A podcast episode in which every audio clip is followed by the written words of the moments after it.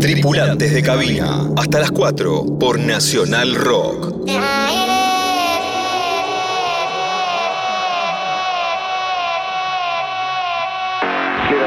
nivel de vuelo 350 y la probador, Argentina 1060. Argentina 1060, proceda dirección.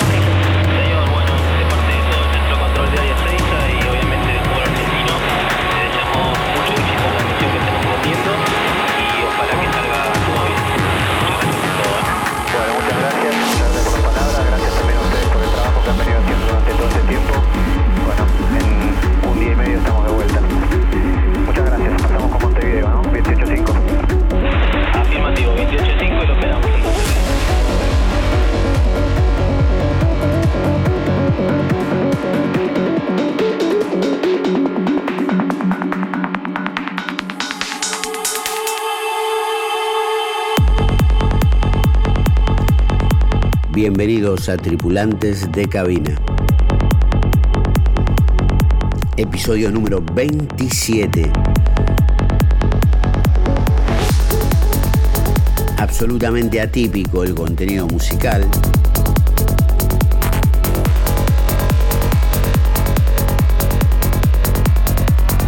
Absolutamente atípico. El tripulante de cabina de esta ocasión.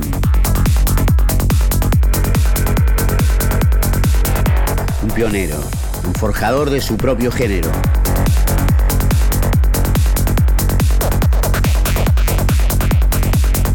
Un top 10, indudablemente, para toda la escena nacional.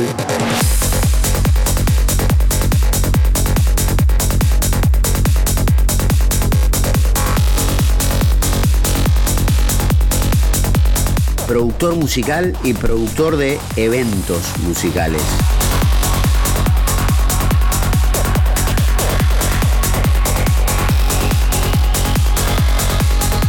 tren de largo recorrido.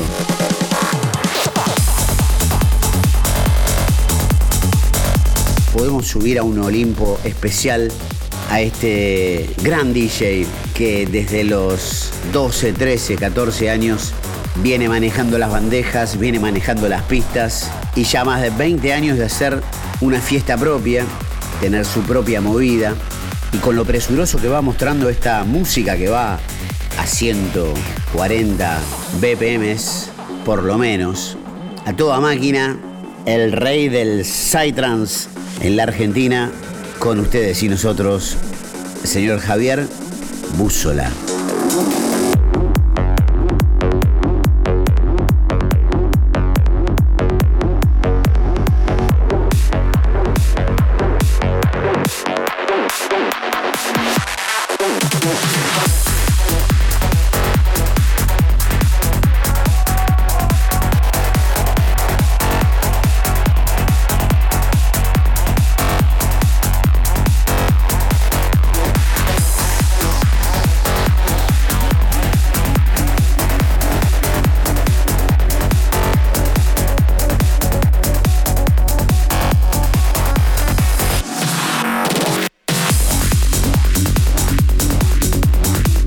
Bueno, hola a todos. Soy Javier Búzola, DJ y, productor de, eventos de música electrónica. Eh, soy DJ desde el año 87. empecé a poner música en fiestas de. en mi club de mi ciudad natal de Burlingame, en el Club Curling, un club irlandés, familias irlandesas en el que siempre me, gustó hacer deporte. Eh, así que en, ese club me crié haciendo deporte y curtiendo fiestas que se organizaban siempre para pagar alguna cancha o armar algo y bueno, siempre fue un club muy fiestero, entonces eh, ya de chiquito me quedaba dormido al lado de los parlantes escuchando a César Búa o a Sebastián Botar o algún otro DJ que, que hubiera ahí con, que yo ya escuchaba de chico y bueno, esto describe un poco mi infancia, ¿no? Viviendo en una ciudad como Hurlingham, en la época que yo era chico, eh, no era campo, pero eh, era una ciudad muy tranquila, eh, donde uno andaba, jugaba el tenis en la calle, jugaba, andaba patines en bicicleta, iba al colegio en bicicleta, familiero, siempre de hacer asaltos o, de asaltos fiestas que se hacían cuando éramos chicos en, nuestra casa o de recibir gente. Así que siempre eso, un, tipo de familia, de, barrio, de, caminar las calles de Hurlingham, mirar el club a hacer deporte y, bueno, y con eso vino aparejado a hacer fiestas, ¿no? Y, bueno, un poco eso, es un, tipo sencillo que, le gusta esas cosas, la familia, siempre me gustó el deporte, siempre me gustaban las cosas justas. Em, así que no, no, es difícil hablar de uno, ¿no? Yo a mí nunca me gustó eso, siempre eso lo dejé para, para la gente, ¿no? Lo, que uno pueda decir de uno. Eh, eso que sé, hay que tomarlo con pinzas.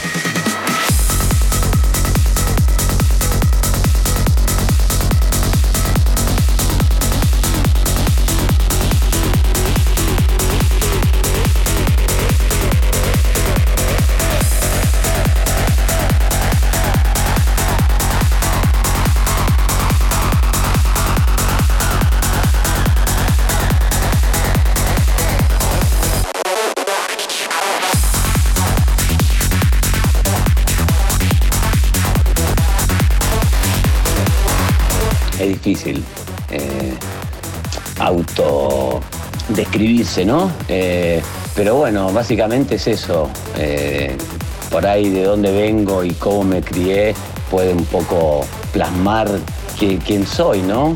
Así que más que nada eso.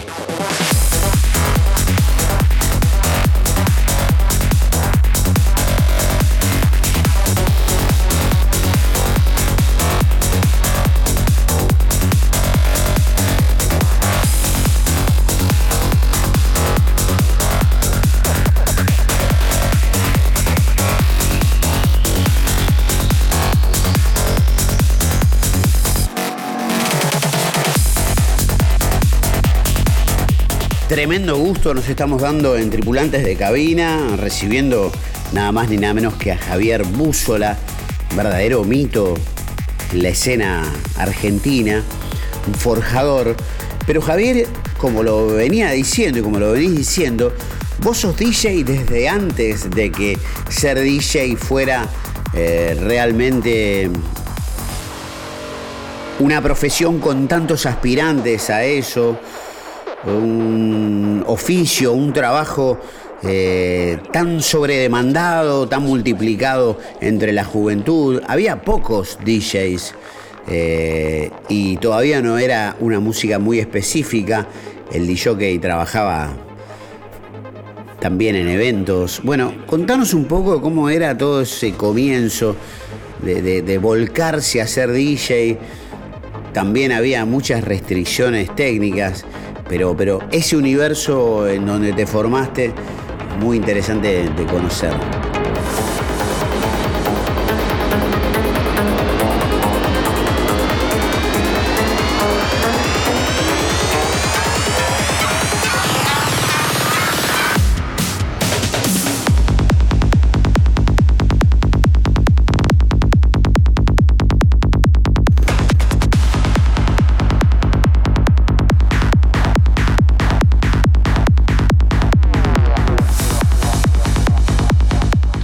Cuando yo arranqué a ser DJ, eh, tenía 18 años, año 87.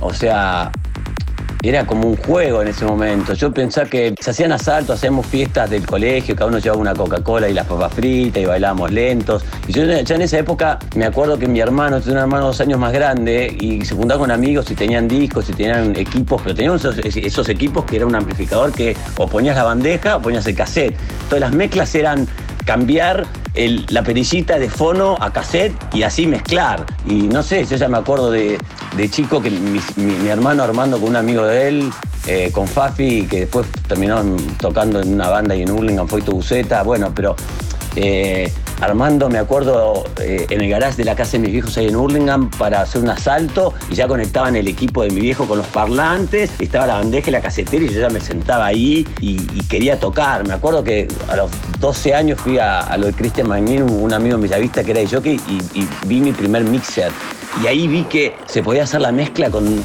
dos perillas subiendo una y bajando la otra y quedé enloquecido, ¿no? O sea, no podía creer que había un aparato que me podía permitir hacer eso, ¿entendés? 12 años, no sé, yo soy de 68, hagan las cuentas, pero la verdad que sí, era otra cosa.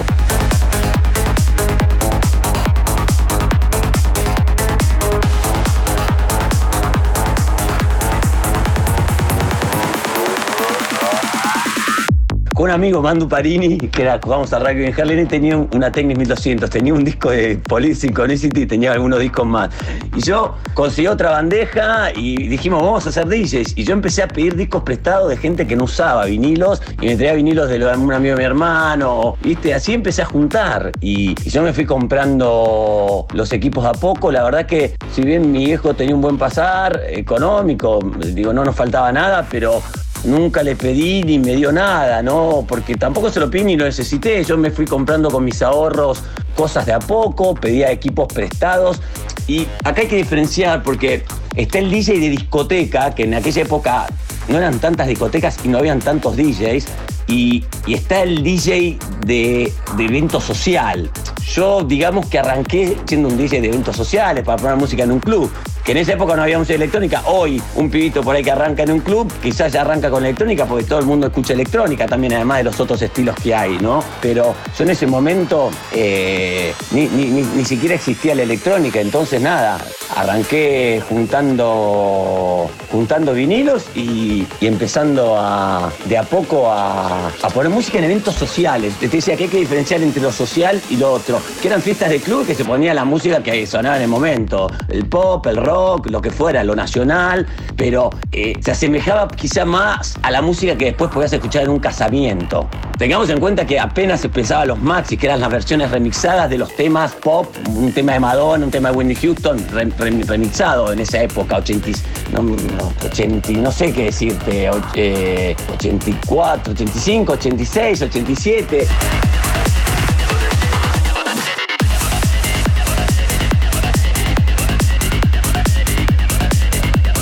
Bueno, 87 ya en realidad había, yo tengo discos de mi cerebro, ya habían discos de música electrónica, puramente. Por ahí los maxis empezaron antes, ahora no me acuerdo, 84, 83, no sé, pero digo, eh, entonces para mí el sueño del pibe era llegar a tocar en la fiesta de rugby de fin de año del Club Carlin, ¿entendés? Y, así fue como, bueno, empecé y juntando discos y, nada, y un día me llegó César Búa, que era el DJ que ponía música ya se estaba dejando, teníamos muy buena onda y él como que me cedió su lugar para que yo siguiera con su legado. Y así fue como me crié como DJ, ¿no? En, el Club Carlin al que le debo todo.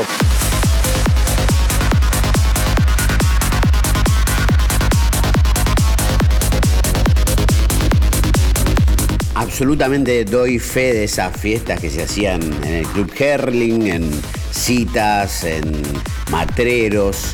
Y la movida se iba formando y de los DJs que partieron de aquel punto inicial de mediados de los 80, digamos, eh, muy pocos hoy en la actualidad están, puedo mencionar eh, Hernán Cataño, puedo mencionar eh, Javier Zucker, Carlos Alfonsín, bueno, un puñado de pioneros que fueron forjando la movida, Carlito Show,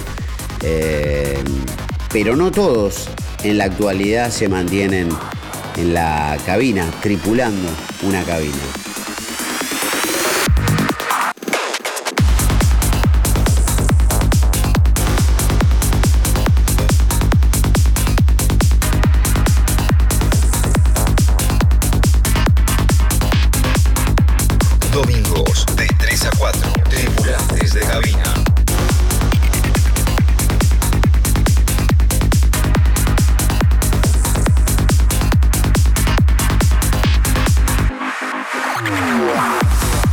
Te decía antes, un club muy fiestero que siempre hicieron muchas fiestas. Yo ponía música en la fiesta de fin de año de rugby, del hockey, hasta del tenis, hacían fiesta de fin de año a veces, que éramos, eran 100 y les ponía el remixado de Palito Ortega. O sea, siempre me gustó la mezcla a mí, siempre me gustó lo, lo- lo electrónico. Yo en los casamientos te mezclaba todo lo que era Cachita, Montaner con el Puma Rodríguez, todo por, por golpe. O sea, a, mí me gustaba eso. Y me ha pasado, ponele, me acuerdo que un verano fui a, a Pinamar de vacaciones y, y éramos tarjeteros de un boliche Bulldog que estaba Santiago Human, que era fue uno de los pioneros en ese estilo de música electrónica, ¿no? Y me acuerdo que me grababan un cassette de ahí y yo volví con ese cassette y fui un día a una fiesta de Herling de hockey y yo quería escuchar esa música y lo puse y nunca más me llamaron a ninguna fiesta de hockey, ¿entendés? Me quemé, o sea, quedé incinerado que ponía música rara. Entonces, bueno, de ahí me tuve que poner un poco las pilas y, y saber diferenciar cuándo poner música electrónica lo que me gustaba y cuándo no, ¿no? Porque yo después seguía haciendo sociales y bueno, ya en el 96 empezamos a hacer algunas fiestas con un amigo Gastón Tucci de Castellari, fundamos Rey Party Corp, que de hecho vos me hablabas en privado de, que ibas a fiestas de Herling, de matreros, de, citas ahí en Palomar. Yo matreros me llevaban los chicos a poner música. En esa época le gustaba mucho el reggae y poníamos, poníamos mucho Marley, V40 y, bueno, y después este amigo que me llevaba a la fiesta de matreros Gastón Tucci, eh, era la época de, los principios de electrónica y, y- y empezamos a hacer fiestas. Primero hicimos en el 95, me acuerdo uno en una cancha de paleta en Castelar Oeste y después, ya en el 96 fundamos Rey Party Corp y empezamos en Unión Benevolencia, en el 96 empezamos a hacer fiestas, ¿no? Pero bueno, los jockeys que tocaban en mis eventos, te olvidaste de uno con mucho presente y es Helio Rizzo. Pero porque ha tocado una fecha, ha tocado una fecha que hicimos, que Hernán en su libro la nombra, eh, que es una que hicimos en Puerto Madero en 97. Fue el mismo día que se despidió Soda Stereo de, en River. Y después vino Chale Alberti. Y no sé si nos cuentan también que estuvo, yo no me acuerdo, yo no me acordaba, pero Cerati.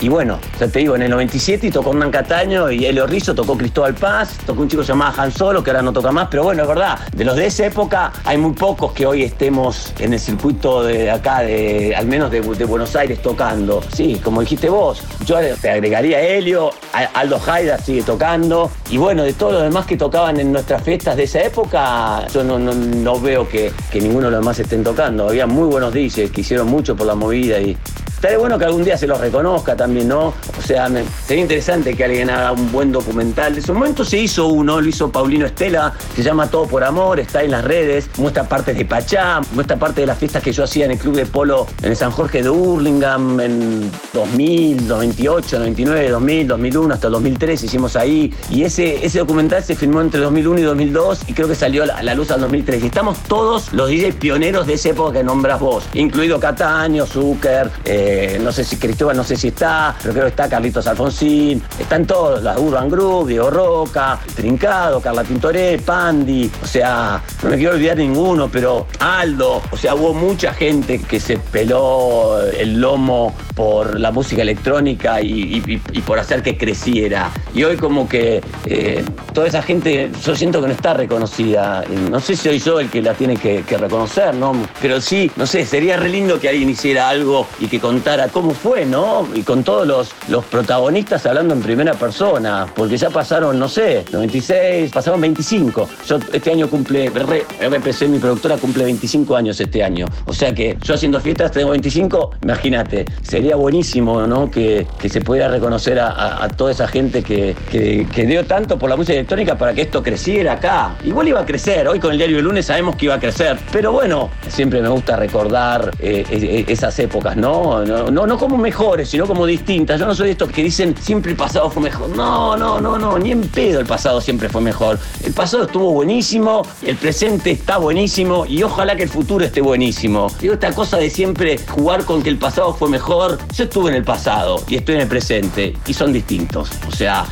no, no creo que ninguno sea mejor que el otro y nunca me gustó chapear con eso de que el pasado fue mejor porque es como que, bueno, el pasado hay muchos que no lo vieron, entonces decir que fue mejor es un poco arrogante, porque digo, ellos no, los de hoy no, no, no pudieron verlo para compararlo con lo de hoy y decirte fue mejor o peor, entonces es como un poco eh, imponer, digo, decir, sí, el pasado fue mejor, sí, pues estaría bueno que, que a la gente le está diciendo eso, pudiera haber estado en el pasado para eso demostrarlo. Igual fueron épocas divinas, eh, todos los llevamos en, el corazón, eh, el- inicio de- de la movida electrónica que fue super underground acá en Buenos Aires. Fue una movida increíble y que gracias a esa movida hoy tenemos la escena que tenemos, que Argentina es uno de los mejores países a nivel mundial en música electrónica. El público argentino es reconocido como el mejor. Yo en el estilo que hago eh, hoy en día, que estoy eh, puramente dedicado al psytrance, a veces hago por vinilos por ahí alguna noche de, otros estilos del trance eh, más antiguos, pero más melódicos, pero hoy que estoy 100% metido en el psytrance, cualquier artista que viene de afuera te dice que Argentina es el mejor público para quien tocar. Y yo que toqué, estuve hasta en Brasil, que la movida psicodélica es la más grande del mundo, y estuve en muchos lugares, y sé por lo que me cuentan todos los artistas que vienen, Argentina e Israel en el estilo son los dos mejores públicos más enérgicos eh, que hay. Quizá eso tenga que ver con, con toda esta gente que hizo tanto hace 25 y más, 30 años, porque acá había, desde, creo, del 92 con la Age, no me acuerdo en qué año arrancó la Age, Morocco, El Dorado, esas eran movidas electrónicas, ¿no? Eh, así que, bueno, un poco esa es, es mi visión de todo esto que me, que me preguntas.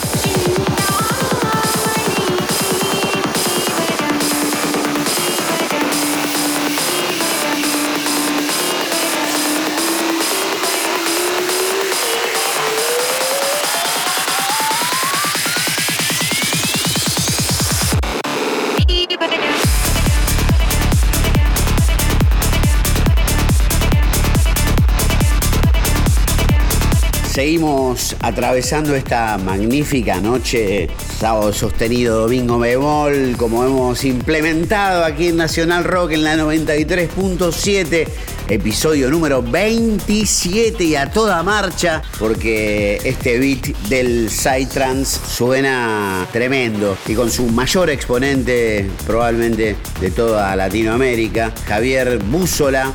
Javier, momento de hacer un pequeño repechaje de la primera pregunta y de lo que significaba ser un DJ profesional, volverse profesional, comenzar a transitar este camino cuando todavía no era la panacea ser DJ, ni siquiera un objetivo común entre los chicos. ¿Querés ampliar un poquitito ahí? Es el momento.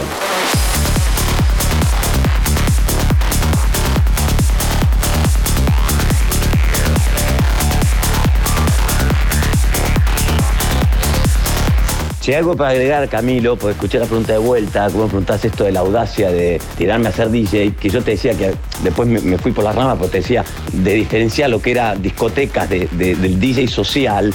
Yo en realidad, ya cuando empecé, a la segunda fiesta que puse música ya cobré. Entonces, para mí pasó a ser un trabajo desde muy chico. A los 18 años yo ya tenía mi sueldo. Es más, como era yo que ganaba plata en las fiestas que donde tocaba, no necesitaba tener ningún otro trabajo. Entonces tenía tiempo para estudiar y hasta estudié una carrera y me, me recibí de contador. Pero siempre supe que, que ser DJ era algo quizá para toda la vida, ¿no? Después, bueno, después vino la música electrónica que, cambió todo.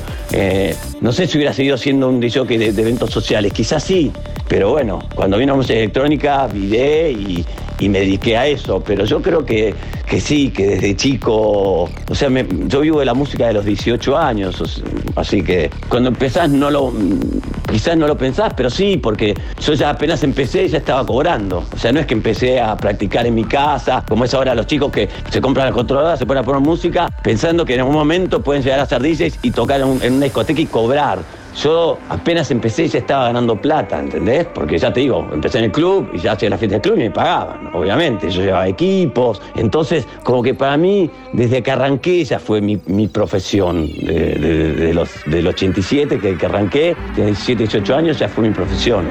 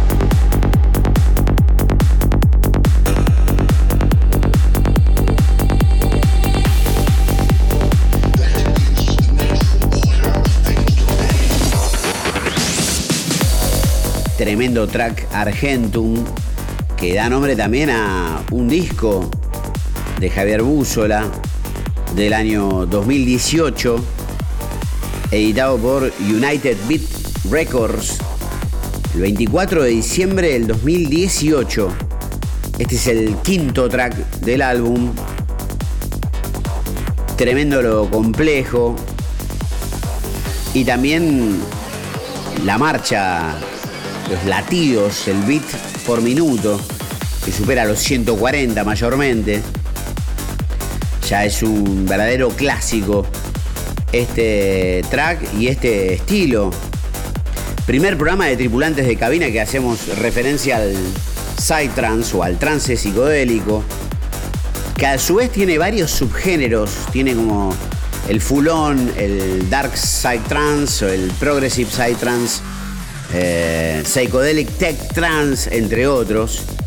El origen de este ritmo, casi de meditación vertiginosa y renovación de las energías, una inducción al trance psicodélico a toda prisa, eh, proviene de la isla de Goa, en la India, y es un poco el origen de este sonido tan rápido, ligero, con aires de Medio Oriente.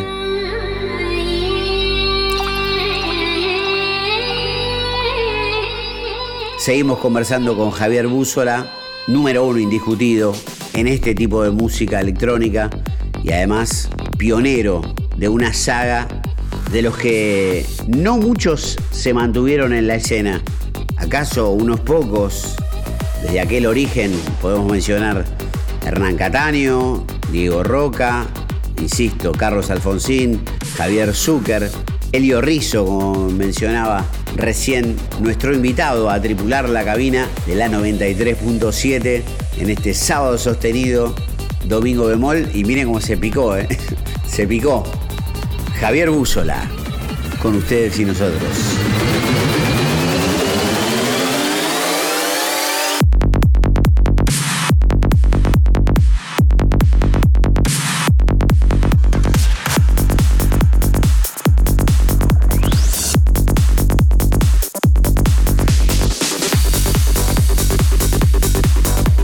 Como te decía antes, empecé con los sociales, que era lo que se podía hacer en ese momento también. Ya mezclaba Erasure, Depeche Mode, eh, 16-bit, eh, bueno, todo lo que era música electrónica. Y los pibes me acuerdo les encantaba. Era un quinto año que egresaba y que hacía fiestas y me contrataban a mí porque ponía esa música, era el único. Pero pasaba también que venía un público rolinga. Entonces yo pasaba a la mitad de la noche lo más nuevo de la música electrónica que para Burlingame era súper novedoso. Y después ponía los Rollings, ¿entendés? Porque si no, los pibitos estos que pagaban para los Rollings nos mataban. Entonces, como que se mezclaba todo en una época. De hecho, eh, el principio, los principios para mí de la música electrónica iban de la mano con The Cure, con YouTube y demás bandas de aquella época, ¿no? Eh, así que estaba un poco, de Banshees, como que el rock y, la electrónica se mezclaban un poco. Eh, yo me acuerdo que, quiero recordar que, que paz descanse, que falleció Gustavo Babino, el Baba. Yo iba a Campanola a los 16 años y me volvía loco lo que ponía música ese pibe.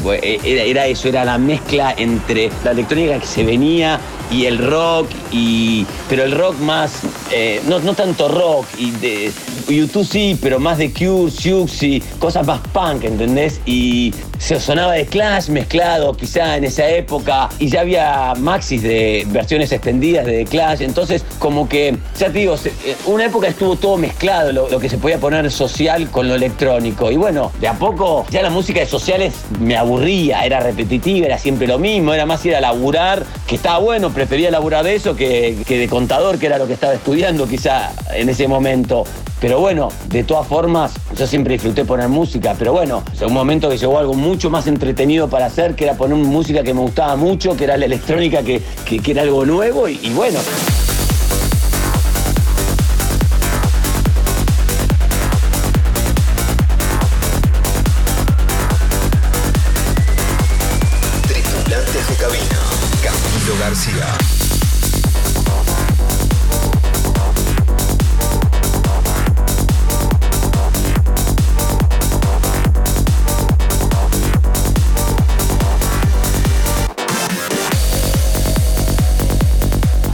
El 2000 yo arranco con una residencia en Niceto Club, con mi fiesta Magic, que cumplimos 20 años el año pasado en pandemia, así que nada, ahí ya me aboqué a la electrónica. Yo en el 2000 competía con Pachá, con Magic. Era difícil con Niceto, un lugar para mil, metíamos 400, 500. Iba Deep Dish o Saya o, quien fuera, Jimmy Banem, quien fuera de aquella época a Pachá y te vaciaba el, nos vaciaba el boliche, porque si bien nosotros hacíamos un estilo, Magic era, eh, era distinto. Si bien siempre me gustó a mí hacer una progresión en, las noches que organizaba y que se arrancara con un low BPM, eh, siempre iba increciendo y mucho. Y por ahí arrancamos con ciento. ¿Qué, qué es lo que hago hoy yo? Eh, arrancamos con 125 y terminábamos con BPM y terminamos con 145. Por ahí arrancamos con Progressive House, o, o un DJ que podía Progressive, o Techno, malo BPM, y iba subiendo también. En aquella época, Adam Bayer, yo tengo disco de Adam Bayer de Carl Cox, de Techno de 140 BPM. Y hoy, Adam Bayer está sin, no sé, eh, eh, está 10 BPM abajo.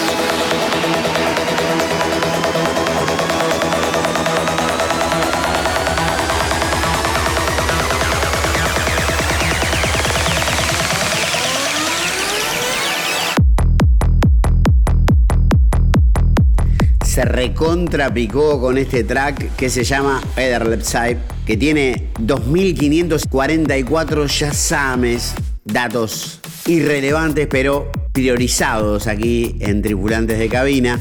Esto es Javier Búzola junto a Striker. Un tracazo, pero tremendo por donde lo mires. A tal punto que en una de las versiones o en uno de los sets grabados que tiene Javier en YouTube, me puse a leer, se me dio por leer los comentarios de los visitantes en el canal de YouTube de Javier, que recomiendo seguirlo, y alguien puso, Eder Lepsai es el jijiji del Psytrance. Y me parece que cuando Javier toca este track, la pista se pone a tope. Impresionante capítulo número 27 de Tripulantes. Ya tenemos la segunda parte, la segunda mitad. Seguimos escuchando las experiencias de cómo fuiste evolucionando, Javier. Qué picardía pisar este track.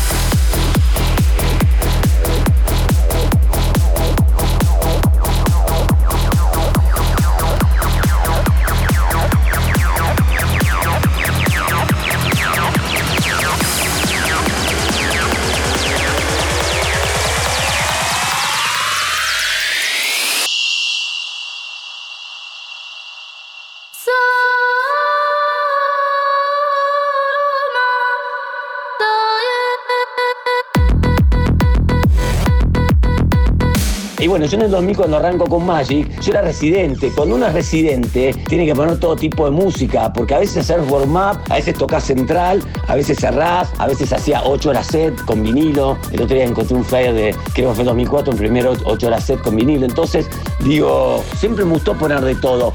Pero como siendo también el abanderado del trans, porque era el, único que lo ponía dentro de los jockeys pioneros de estos que arrancamos. Y a mí nunca me, molestó ser un DJ social de ni haber puesto cumbia ni cuarteto, ni, ni, tango, ni foxtrot, ni toda la música que puse. He hecho bailar a gente de, 60 años, de 70 años, y orgulloso de, ser DJ y de, haber crecido. Porque, ¿sabes qué? Un poco haber sido DJ social me hizo darme cuenta de, que yo cuando iba a un casamiento pensamiento tenía el triple de presión que tengo ahora cuando voy a tocar por ahí una fecha para 5.000 personas, ¿entendés? Que tengo que tocar yo solo. O como fue en el Malvinas cuando, hice 10 horas set en el 2015. Eh, eh, a mí me da más presión ir a hacer un casamiento que, este tipo de fechas. Hasta más te diría que hasta el día que debuté en, en, en Greenfield. Quizá el día que debuté en Pachá tuve más nervioso que el día de debutar en Greenfield porque era algo más nuevo, pero la verdad que, que era un estrés porque, ¿sabes qué? Vos tenías en tus manos la fiesta de la vida del pibe, porque era el casamiento, su fiesta más importante. Y, yo iba y conectaba a los equipos también. Y, me ha pasado que se me queme un parlante, que se queme una potencia, un Twitter, que deje algo de funcionar. Entonces, la verdad que me da un estrés terrible tener que hacer una fiesta de, un casamiento porque eh, la responsabilidad era muchísima, era mucho más de la que siento hoy cuando tengo que salir a, a tocar en cualquier tipo de evento, ¿no? Así que, yo qué sé, la verdad que había que, tocar en ese tipo de fiestas. Era una responsabilidad grande divertir a todo el mundo y, tratando de divertir. Yo siempre traté de divertir con buena música. Yo no ponía el pepe, pepe, pepe, Yo hacía un carnaval carioca con batucada brasileña, con música percusiva, que la mezclaba también por beat, ¿entendés? O sea, siempre traté de hacer algo distinto en los casamientos. Eh, tener mi, sello de, de DJ, ¿entendés? Más que de musicalizador.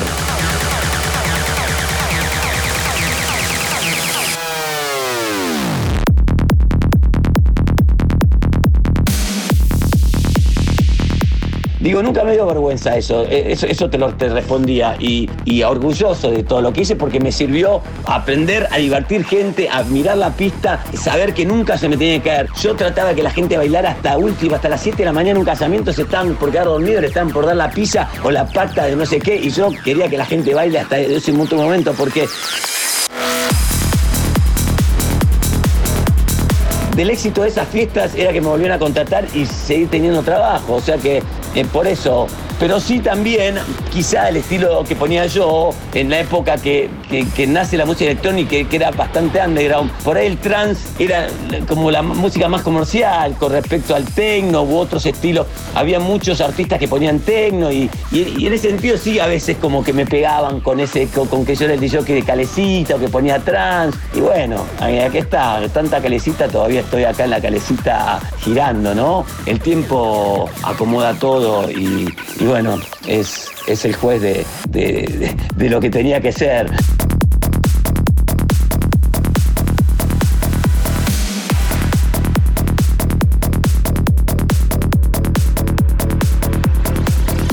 no hay que guiarse mucho por lo que te digan, ¿no? Si a vos te gusta algo, lo haces y bueno, y, y, lo importante es que vos estés tranquilo con lo que estés haciendo.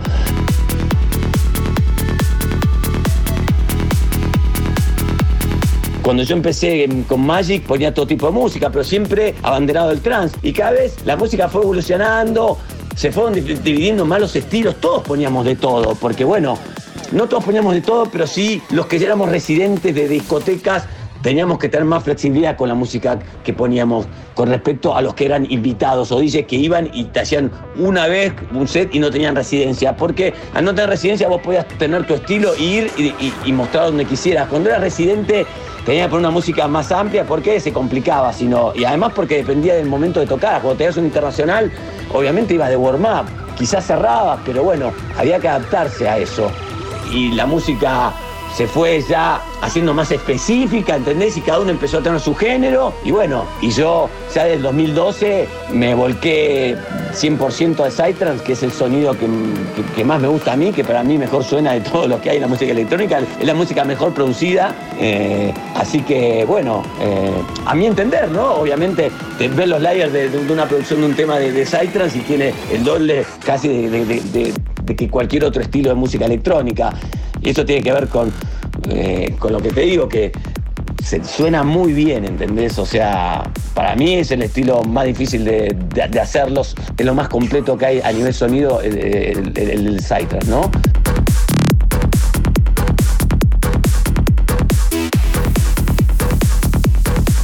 Domingos de 3 a 4, tripulantes de cabina.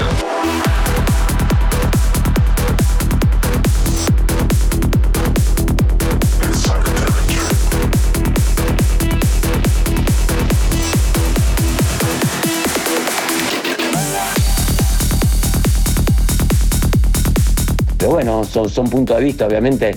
algunos lo pueden eh, quizá eh,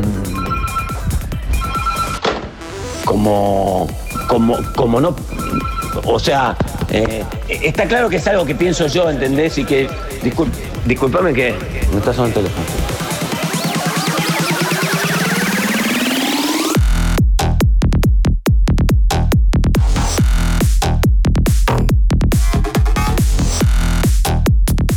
Cambio en el Psytrance, ¿no? El Psytrance era, eh, era más ácido, era, siempre muy arriba eh, y, muy intenso. Y- y también, como decías, dentro de cada género empezó a haber subgéneros y, y- empezó a haber eh, géneros más progresivos de Psytrance. Bajaron el BPM de 145 a 130 eh, con un sello escandinavo que se- llama Ivoe, que todavía está. Y bueno, y eso generó que, que, empezara a haber más subgéneros dentro del Psytrance, que el, el estilo se volviera más popular y más digerible para mucha más gente y por eso hoy terminó siendo lo popular que es en, en muchos lugares del mundo, ¿no? Porque se abrió un poco más el sonido a, a otros sonidos, ¿viste? Más digeribles para, para otra gente que por ahí lo tan ácido y, tan alto BPM y tan intenso no les convencía. Y, también varían las modas, entonces, eh, de acuerdo también al gusto de la gente o, o lo que la gente más va consumiendo, como que a veces ciertos sonidos también van virando hacia ahí, ¿no? Eh, a propósito o sin querer, pero bueno, es lo que termina un poco pasando.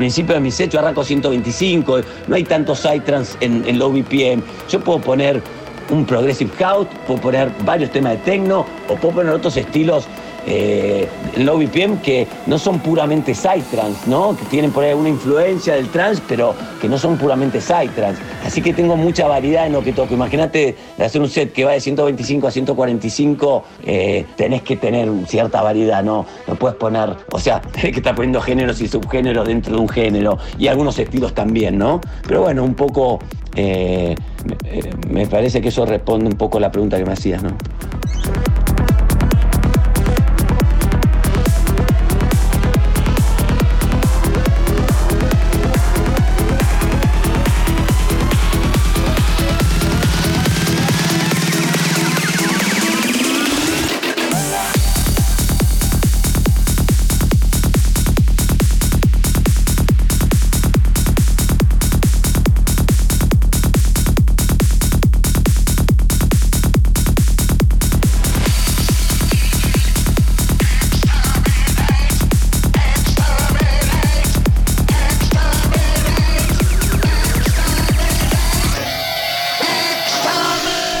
Estuve todo el capítulo diciendo que es el episodio número 27, pero también me parece que es el 28, no estoy del todo seguro, ya medio voy perdiendo la cuenta. Le pido a mis compañeros de National Rock luego que me recuerden qué número de episodio vamos, pero lo que no cabe duda es que Javier Búzola es un DJ productor, un productor de eventos también muy original, ha marcado, ha torneado la personalidad de su desempeño.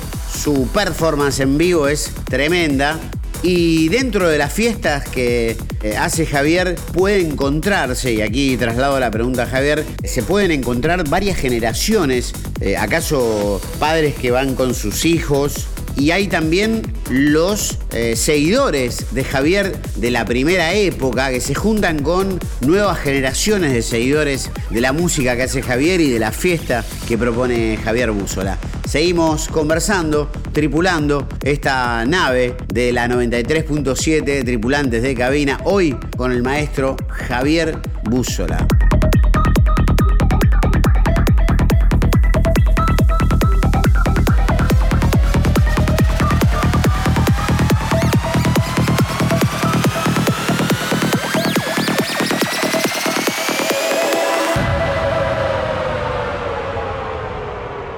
Sí, Camilo, la verdad que tocaste un punto buenísimo porque antes de olvidarme, pues me gustaría olvidarme de contar esto. Eh, tengo mucha gente que muchas parejas que se conocieron en mis fiestas y escuchándome tocar a mí y que hoy son familia y que, o sea, casé un montón de gente en, mis fiestas, muchos en Magic en los principios y todavía me siguen contando ahora gente que, que quizás se conocieron por primera vez escuchándome en un Open to Close Music Group, ¿entendés? Me sigue pasando y de hecho hay, hay, gente que viene desde la época del 2000 y pico de Magic, que hoy vienen con sus hijos a la fiesta, ¿entendés? O sea, me empezó a pasar eso, que hay chicos que venían a las fiestas, tuvieron hijos y ahora los hijos ya tienen 18 y vienen. O me pasa también que mm, que hay chicos que son jóvenes, tienen 18 y traen al padre alguna fecha también, ¿entendés? A que debuta, a que conozca por primera vez. Pasan las dos cosas. Eh, la verdad que sí, que mm, ha pasado, han pasado varias generaciones y como decís, hay gente que va pasando, pero bueno, a veces vienen sus hijos, después vuelven a venir, hay gente que deja de salir, después vuelve a salir, porque uno a veces cuando tiene chicos chicos, viste, eh, tiene que atenderlos, eh, no hay con quién dejarlos, pero bueno, después esos chicos crecen y, bueno, y, se les vuelve a dar el tiempo como para poder venir a las fiestas y seguir disfrutando. Yo de hecho, eh, este sábado pasado en Group estuvieron mis dos hijos, uno viene a laburar, pero el otro vino a, verme, que no vienen siempre, le gustan otros estilos también, pero, eh, pero bueno, yo también, viste, tengo a mis hijos a veces en la pista. Y bueno, y hay muchos chicos que vienen ahora a las fiestas que son bastante más chicos que mis hijos. Em, y, está buenísimo eso. Justo Vos hoy me, decías, ¿no? Que Hernán, yo y Zucker, Alfonsín, bueno, nombrabas, y yo después te reforcé con otros, ¿no? Artistas que, estamos desde que esto arrancó, ¿no? De los que hoy seguimos por ahí con bastante vigencia acá tocando. Y, bueno, y te quería comentar que yo me sorprendí también, ¿no? Vos lo hablas de mí, pero de, de Hernán, cuando fiera no me acuerdo si fue la primera, bueno, las dos me pasó, pero me pasó más en la segunda, en, la, fiesta del campo de polo del, de 2020, de que después entramos en pandemia, que vi un montón de gente que conocía de, de Pachá del 96, y por otro lado estaban mis hijos en la fiesta, que tienen 21 años, 24 años, y amigos de ellos con 18, ¿no? Y, y vi eso y dije, qué loco lo que, lo que genera Hernán, ¿no? Gente que, seguramente hoy no está saliendo, pero a Hernán lo vienen a ver, ¿no? Y, ver eso, esos cambios de, generación en, una misma fiesta, me, no sé, me, gustó. Dije, qué groso este pibe lo que, lo que genera, ¿no? Que todo el mundo lo quiera ver. Desde los que venían antes con 50, su única salida es ir a parar el campo de polo, ¿entendés? En todo el año. Bueno, no, un grosso Hernán con respecto a eso, pero bueno, volviendo a, mi parte, sí, me, me, pasa también, ¿no? Esta cosa de, de tener gente de cuarenta y pico años y gente de 18 en la misma pista, ¿no? Como que la música electrónica siempre tuvo eso. Yo me acuerdo cuando arrancamos en 96, en 96 que teníamos un amigo por abajo que, tocó en una de mis primeras fiestas, eh, muy, muy al principio, y tenía, no sé, era mucho más grande lo de Mateo, 40, 40 y pico años, y era el que más bailaba de todos, era el que primero llegaba, la fiesta empezaba a las 12, llegaba a las 11, y era el que primero estaba bailando y, bailaba hasta el final, y siempre como que desde que esto empezó, eh, ya te iba ya por el 92, 93, para algunos empezó antes, para otros un poquito después, pero toda esa época entre 92 y 96, 98, es como, como para mí son como los principios de la electrónica, ¿no? Cuando explota con las raves, eh, en Parque Sarmiento también, que eso fue más 98, 99 me parece. Y bueno, y, eso digo que mm, todo lo que, em, todos los años que, que tuvimos, viste, em, se me fue, para un segundo.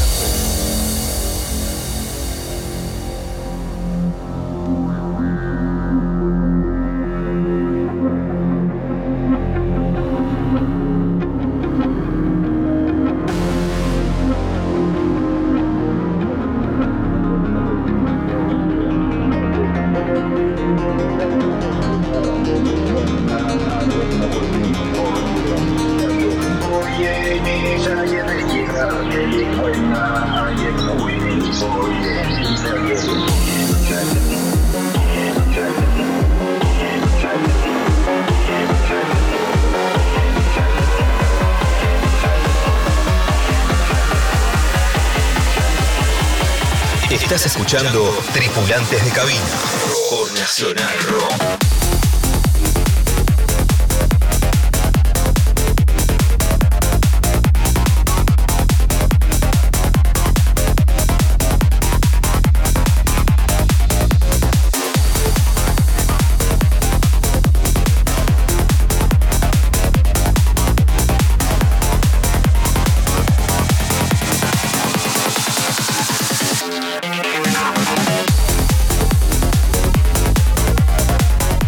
Tremendo episodio de Tripulantes de Cabina, número 27 o 28. Javier Búzola.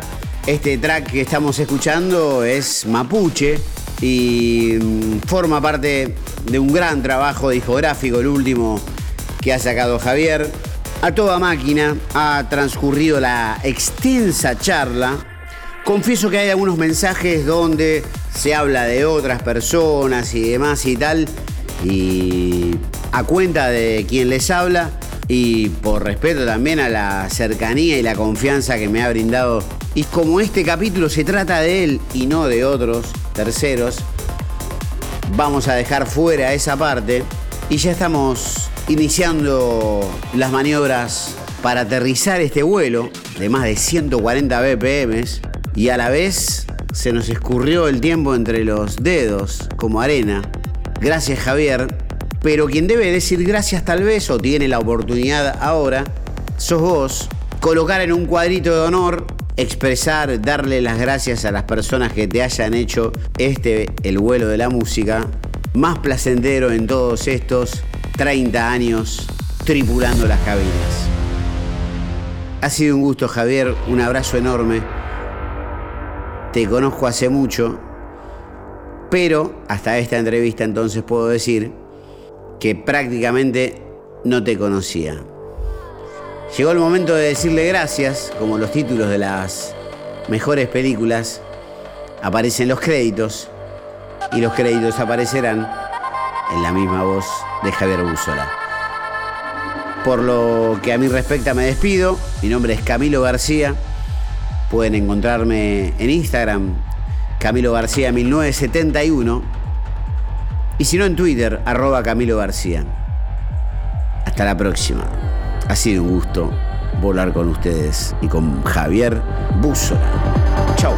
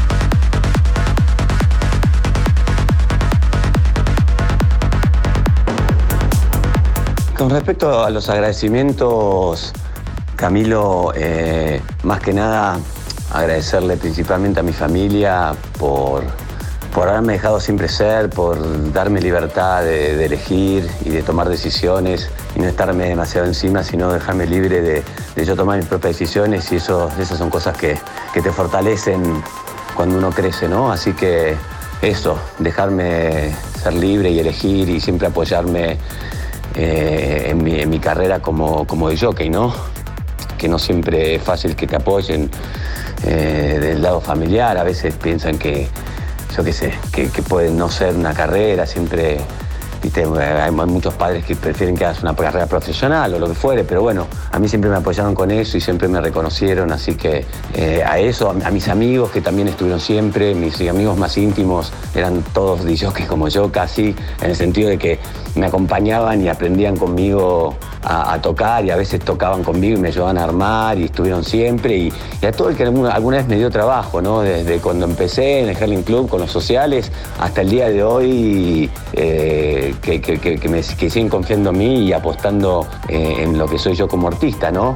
Y, sin lugar a duda el agradecimiento, un agradecimiento enorme a, todo el público que desde hace ya 25 años me sigue, me viene a escuchar y me apoya incondicionalmente, ¿no? Eh, uno no es sino gracias a su público, o sea, si no, si no fuera por el público de uno, uno no es nada, o sea que eh, existo gracias a, todos ellos que, alguna vez me eligieron para irme a ver y escuchar mi música y bailarme, así que eh, eh, eso es de lo, más importante, ¿no? Obviamente las familias y, los afectos siempre están primeros, pero están en, mi corazón todos aquellos que siempre me han apoyado y me han seguido y, me han convertido en lo que soy hoy como artista, ¿no? Así que bueno, más que nada eso.